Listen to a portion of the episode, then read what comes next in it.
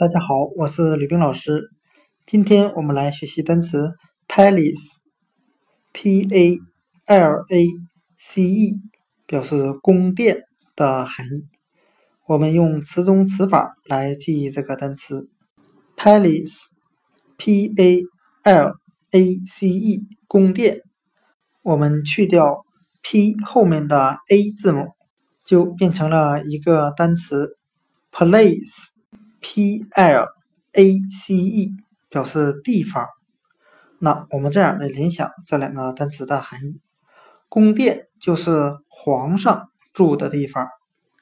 今天所学的单词 palace 宫殿，我们就可以去掉 P 后面的 A 字母，就变成了单词 place 地方，皇上住的地方，那就是宫殿了。